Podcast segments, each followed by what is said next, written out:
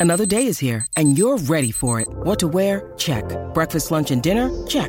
Planning for what's next and how to save for it? That's where Bank of America can help. For your financial to-dos, Bank of America has experts ready to help get you closer to your goals. Get started at one of our local financial centers or 24-7 in our mobile banking app. Find a location near you at bankofamerica.com slash talk to us. What would you like the power to do? Mobile banking requires downloading the app and is only available for select devices. Message and data rates may apply. Bank of America and a member FDIC.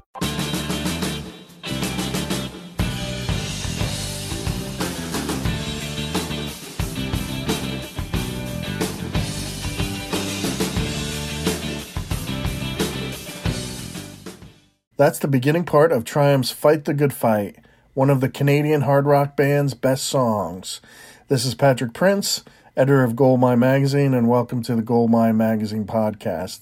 This episode will be talking to Triumph's original bassist and keyboardist, Mike Levine. Mike will talk about Triumph's release of classics. That's uh, the best of release, which includes songs like we just heard, Fight the Good Fight, and it's very representative of the energetic sound and positive message in Triumph's lyrics and what would soon become their hits and what made Triumph such a successful band. Uh, the album Classics has been released on 2 LP 180 gram vinyl, which is silver, and it's quite a collectible. Even if you have the songs already for the music collector, to put on her shelf and just have it as a, a collectible with that silver vinyl. We'll be right back with Mike after this message. Hey, I'm Ronald Webb, and this is Patrick Prince. And together we host the Goldmine Radio Hour, the show that features the latest issue of Goldmine, the music collector's magazine. Tune in Sunday at 7 p.m. Eastern Time on CygnusRadio.com. Hey, Mike, how are you? I'm doing fine. How about yourself? Good, good. You re-released classics, and it's on uh, double vinyl, pressed on 180 gram, and I, I like the yeah. silver. Yeah, it looks cool, huh? Very classy, man. I like it. yeah, it took it took a while to put together, and uh, but but it actually was all done in a very short period of time when it was kind of like, well, you know, this is like the anniversary of when Classics was initially released. And I went, yeah, right. I forgot about that part. Do is it weird that uh, did you think that when it first came out that it would ever be re-released as vinyl? is that kind of weird? Uh, that's that's a very good point. You know, because it did come out on vinyl. It did. Uh, yeah, originally it came out on vinyl in yeah. 1989. Yeah. It was a, like one of those uh, contractual commitment albums. Ah. That that uh, you know because we were signed to MCA and we were leaving, so to speak, and so they got to put out a greatest hits, and it was the cheapest cheapest package they could possibly do. You know, you opened up the CD, it, it didn't even say who was in the band. You know, on that. yeah. like a like an know, MP3. Yeah. Yeah, pretty much. A bunch of MP3s. Right. Uh, well, now it's finally getting what it deserves. yeah. Yeah. Well, that's uh, that makes me feel good. It sounds really good. I mean, I'm really, really happy with the package and uh, and the the the audio quality of the of the, the discs and the look of it and all that. I mean, you know, it could have gone totally overboard, but it would never get released. Right. Everything takes so much time to get done and Never Surrenders. Uh, I think it's only featured as a live track here. Yeah, I'm looking at it now. Yeah. At the US Festival, which is a good, which is a good uh, pick right there. Yeah, I, I think so too. I mean, we we we played awfully good that day. I mean, it was. Uh, you know what you remember about the band it was you know we didn't we never really played in daylight so it, it was uh, it was kind of fun to do because the pressure was on to really tear the place apart, and we and we did. We played really good. Well, the younger generation wouldn't wouldn't know, but it, it was yeah. quite a big event. Yeah, it was enormous. I, I don't think there'll ever be one like that again. You know, where there was strictly hard rock bands or metal bands or whatever you wanted to call everybody, but it was you know everybody was was huge ticket sellers. They're all you know headliners. Right. Except for you know, Crew, Crew and Quiet Riot weren't quite there yet. They were still kind of L.A. bands, Right. as I as I recall. But the, you know, the rest of the bill was like sh- everybody was selling out arenas. Can you talk about the Fan Fest a little bit? Sure, sure. That was um, put together by uh, Banger Films, who's doing the, the feature documentary on Oh, the band. okay. And, and you know, as you you probably aware, Banger is like the gold standard of of, of uh, the companies that make rock docs. Right. Fabulous, you know. So um, they wanted to do something to aggregate, um, you know, Triumph fans in one place where they could actually, you know, talk to them, um, you know, shoot them, do, do whatever kind of thing. And uh, they came to us with the idea, and we said, "Yeah, if you want to do it, go right ahead." you know, we're we're not involved. If you screw it up, it's Banger's fault, not Triumph's fault. Because it was a it was a, a pretty major thing that that's uh, you know that's out of I don't know they I think they got somewhere in the area of 2,500 hard responses. You know, they got thousands of, of like soft ones, but uh, uh, hard responses like "I have to be there" type Yeah, yeah. response. And uh, they said, "Well, you got to earn your way in." So that the, the 150 people that that that send us the um, the, the best triumph stories um, are the ones that get to come. What were some of the best Triumph stories? I'm curious.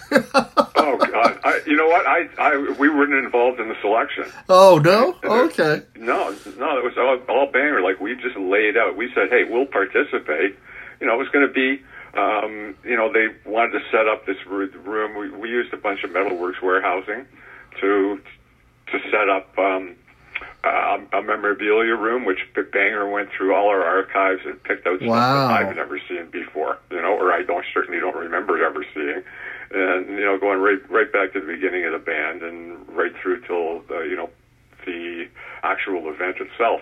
But the fans went went ape like I went ape shit. I just went, wow, this is really cool, and uh, apparently the fans loved it. And there was going to be a Q and A, and uh, and Banger was going to show a little bit. They put together, you know, a couple of minutes of footage from the doc, and that they that they had already shot. And um, then we decided that you know if the fans are coming, like they were coming from Brazil and Hawaii, Yeah. you know, play, you know, all over the place, and said, you know, they're they're, they're coming here on their own dime. Um, you know, they're expecting nothing. We'd never mentioned that we were going to play, but we said, screw it, let's play. So we started to rehearse and went, maybe this is not such a good idea. it's been kind of like 11 years since we had played together. And uh, but you know we got we got hot and said okay we can do it and we put together. I mean I can't really give away too much, but there was some there's a really really there's a bunch of really really cool moments um, you know, that- because nobody had any idea we were going to play. Isn't it amazing that fans seem to know more about you than you know about yourself? Oh God! I mean, you know, I honestly had never experienced anything quite like that. yeah. You know, even in you know the, in Triumph's heyday, um, you didn't realize how dedicated and how quote unquote fanatical Yep. some of the fans get. You know, so I, I just went, you know, because I was a day there. I said this thing's not going to work. You know, it's going to be a joke, and uh, I don't want to be involved, kind of thing. But it was sensational. It was well put together. There's a ton of moving parts that if if one screwed up, it would have been not very pretty, you know. So, but everything went well. It there there wasn't any Spinal Tap moments at all. So, Well, your music is timeless. I- That's why I think it it lasts. People remember it, and fans stick with you. You know what I mean? yeah, yeah. Eh, when you said memorabilia, I mean, like like I said, the fans collect stuff that you have forgotten about, and then, you- then you look at it and say, "Wow, yeah, that was a part of my life." Yeah, it's amazing. Like you know, early early logos and t-shirts Yeah. and uh, you know stuff we printed and posters, and I went, wow, I forgot. I don't even remember that. Yeah, and and then the, you had a Walk of Fame induction too, right? Yeah, that was just this past Saturday.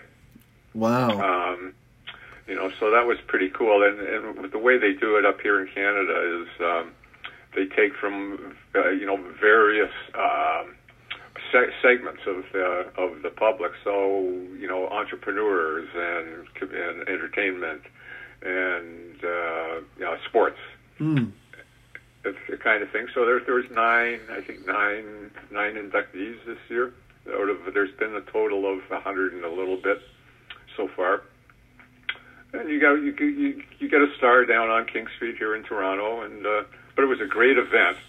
The event itself, you know, came off pretty well, and we were, you know, we were kind of the closer, the headliner of the whole thing.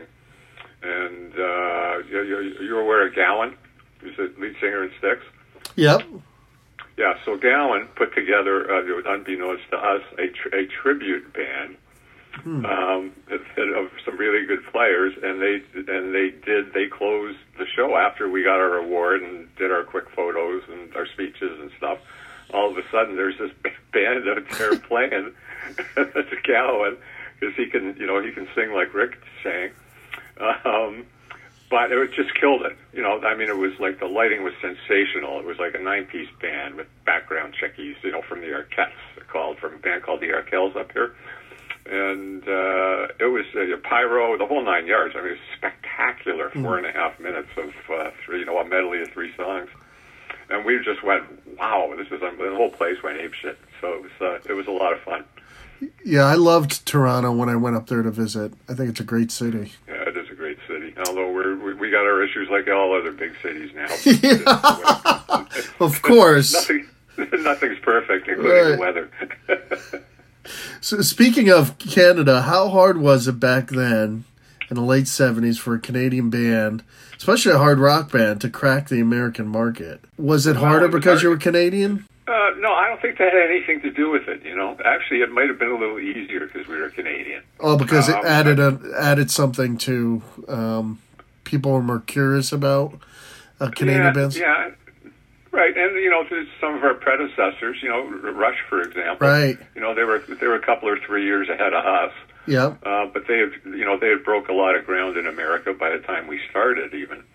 Um, so, uh, you know, three-piece bands from uh, Canada seem to be um, okay in America. But in Canada, both Rush and us, we we had always had problems, you know, in Canada because radio wasn't really not um, hard rock friendly.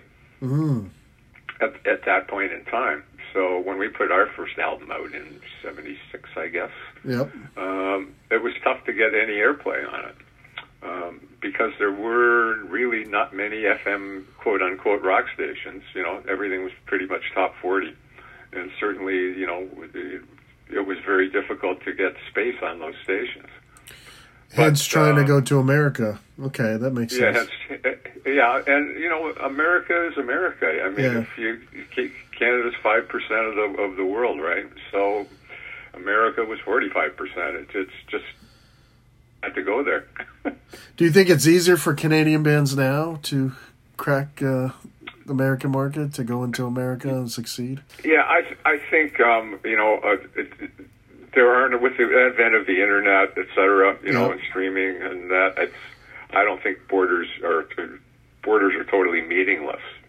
True. You know, if you look at you know you look at all the um, kind of popish singers, the Shawn Mendes's, et cetera, et cetera, that they and Drake they, they, and rap guys, they dominate America. Mm-hmm. You know, in, in a lot of ways. So to the point where people go, people go, they're Canadian. You know, yeah, right. They don't know, right? It's like, there's no Canadian. You know, we used to wear Canadian flags when we played the South, so nobody would shoot at us. Right. you know, a bunch of long hairs walking into a diner in Mississippi on a back road.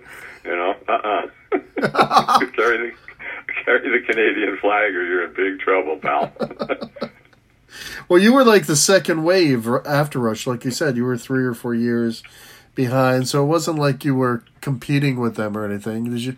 Did you get along well with them? Um, you know, we didn't really know each other. Really? Uh, yeah, I mean, we used to run into each other in airports. what? Really? Waiting for, waiting for planes. Yeah, because we, we'd be on the road, they'd be on the road, and you know, so you never really were home at the same time, or in Toronto. uh, you know, like I'm I'm more friendly now, and Gil and Rick with you know Alex Lifeson than we were back way back when. You know. so it's uh, and you know the, uh, the Rush's manager was a friend of ours, Ray Daniels, and, and Ray used to, you know, always threaten the Rush the guys that, hey, those guys in Triumph are coming after you. You better shape up, write better songs, you know, play better shows.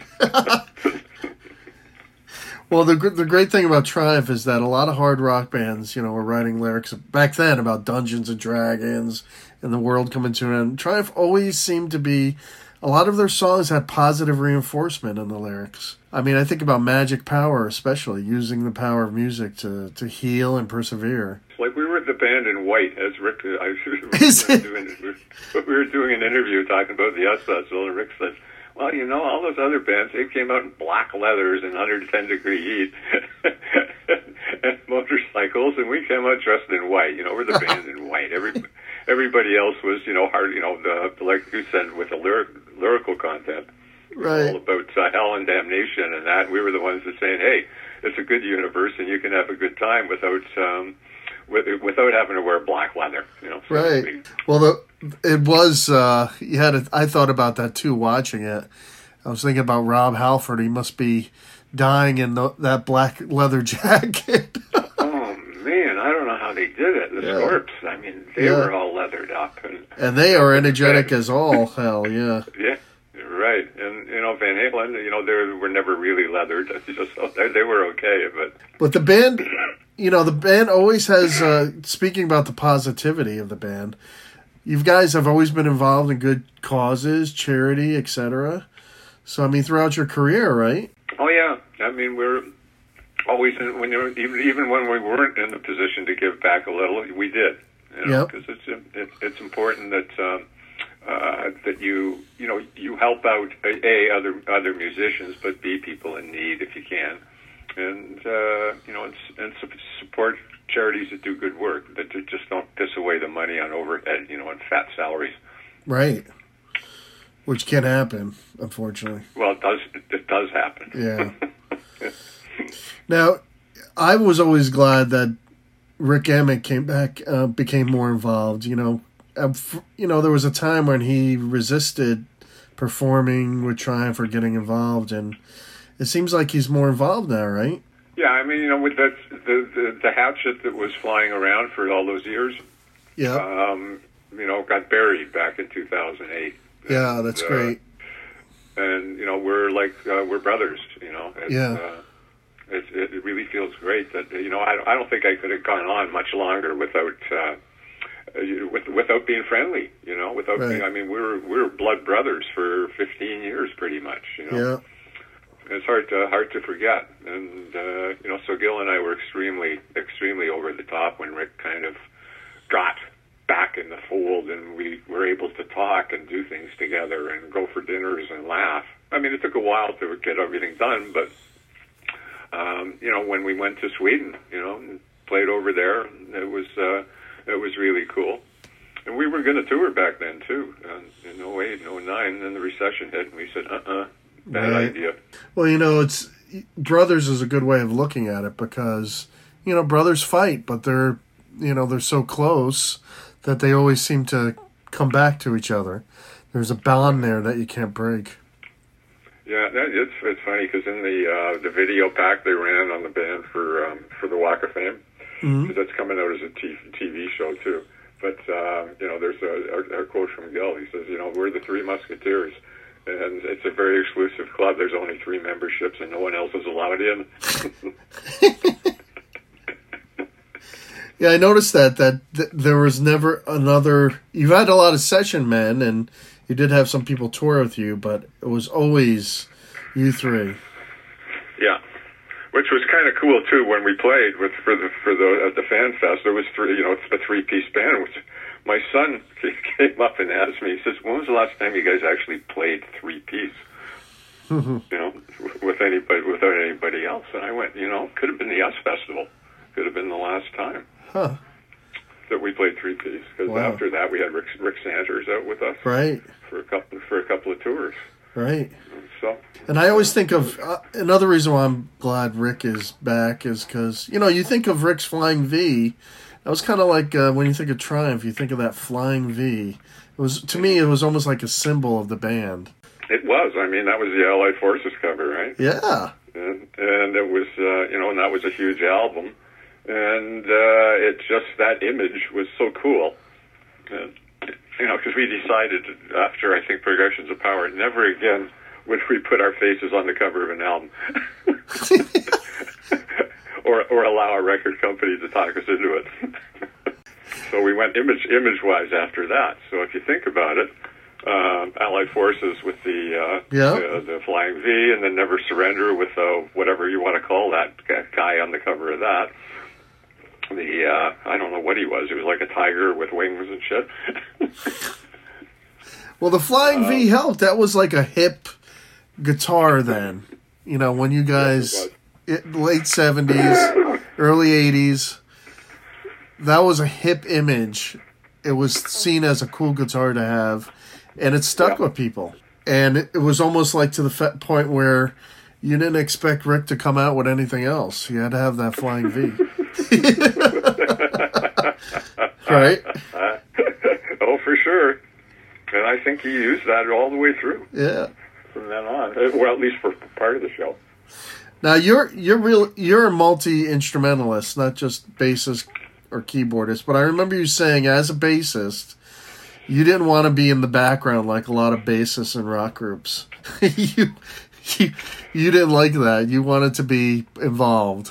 Did I say that? Yeah, I got a quote from you saying. did you Okay. did you feel that was true? Um, Well, you know, it's a three-piece band. You can't lay in the background. Yeah, you can't you can't hide. you know, you can't hide, so you might as well go and have fun. Right. that's what that's what Rick and I did. You know, we were it was we had nothing. We had a ton of stage to work with, and so you you had to use it. And uh, you know, Rick more than me because he was a lot more athletic than I was. Yes. Did you ever did you ever ever have a desire to sing Um, besides back yeah, but it didn't didn't work out very well. Why is that? I can't sing. I can, you know, I, I'm lucky to hit a good background part. But you I did mean, backing you know, vocals, right? Yeah, yeah. But at one point, um, uh, our, our front of house sound mixer, Yeah. Harry, came backstage and told me, you know, Mikey, that um, uh, you know your voice is in the monitors. I said, yeah, I know it sounds great. He said, but I don't use it up front. Oh. I said, you bastard. So what's next for Triumph now? Will you promote this the the hits from classics? Will you how will you promote it? Are you gonna tour it all or come Uh, back and play no, some gigs? No, we can't do it. We can't do it. You know, it's, Yeah. it was so hard for us to really, you know, put three songs together for the fan festival, and uh, and then pull it off. When we were all, with the three of us were exhausted after after three songs. I mean, we'd have to go into a, a, a Mick Jagger type routine, you know, which I envy that guy. You know, he kills me. But uh, yeah, it would be rough. I mean, we all got physical physical limitations now because Yeah. of age, and uh, you know, Rick's got a few issues, Gil has issues, I have some issues, and um, so I don't think that's going to happen. Although I'll tell you, we did have fun. Yes. It was uh, it was quite the experience. But a one off, you know, like or even a few shows in New York, few shows in LA. I just th- Um, think that would be great. I think it'd be great too, but I don't know if we can do them. To Yeah. with you, Pat. Yeah. Well, keep But up hope. But yeah, but yeah, you know, you you just never know. Like I never thought we'd play at the Fan Fest, right? Right. So there you go. We proved we could do it, and we were we played up pretty pretty pretty good. I'll tell you, we were Yeah. hot. But the, you know, the the fans made it happen. I mean, they were like the emotion that was there. Yeah, you feed off of it. play. Yeah. Oh yeah, it was like just they were sitting there watching a piece of the documentary, and all of a sudden the curtain drops and we're playing. Phew, look out! I mean, the chairs went flying. They rushed the stage. They were bawling. It was it was incredibly emotional. That is, there's no other feeling like it, I'm sure. Well, th- thanks for taking the time um, to talk, and uh, I-, I can't wait to get my uh, classics, my silver 180 gram, two two albums. That's it's it's going to be fun to listen to that. Yeah, that was it was actually a lot of fun to sequence um, to put together because you know they we jammed uh, or they jammed twelve songs or eleven songs or whatever it was on a piece of vinyl, so there was really Yeah. no level. But you know to sequence it and get you know like eighteen minutes or nineteen minutes, which is optimal for for for getting level.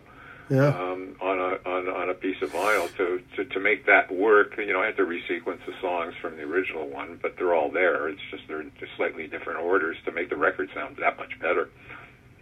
See, when it when it first came out, I was never into uh, greatest hits albums back then, but now you get a greatest hits album and it's got a lot of extras. It's got photographs, it's got a gatefold, it's got silver vinyl.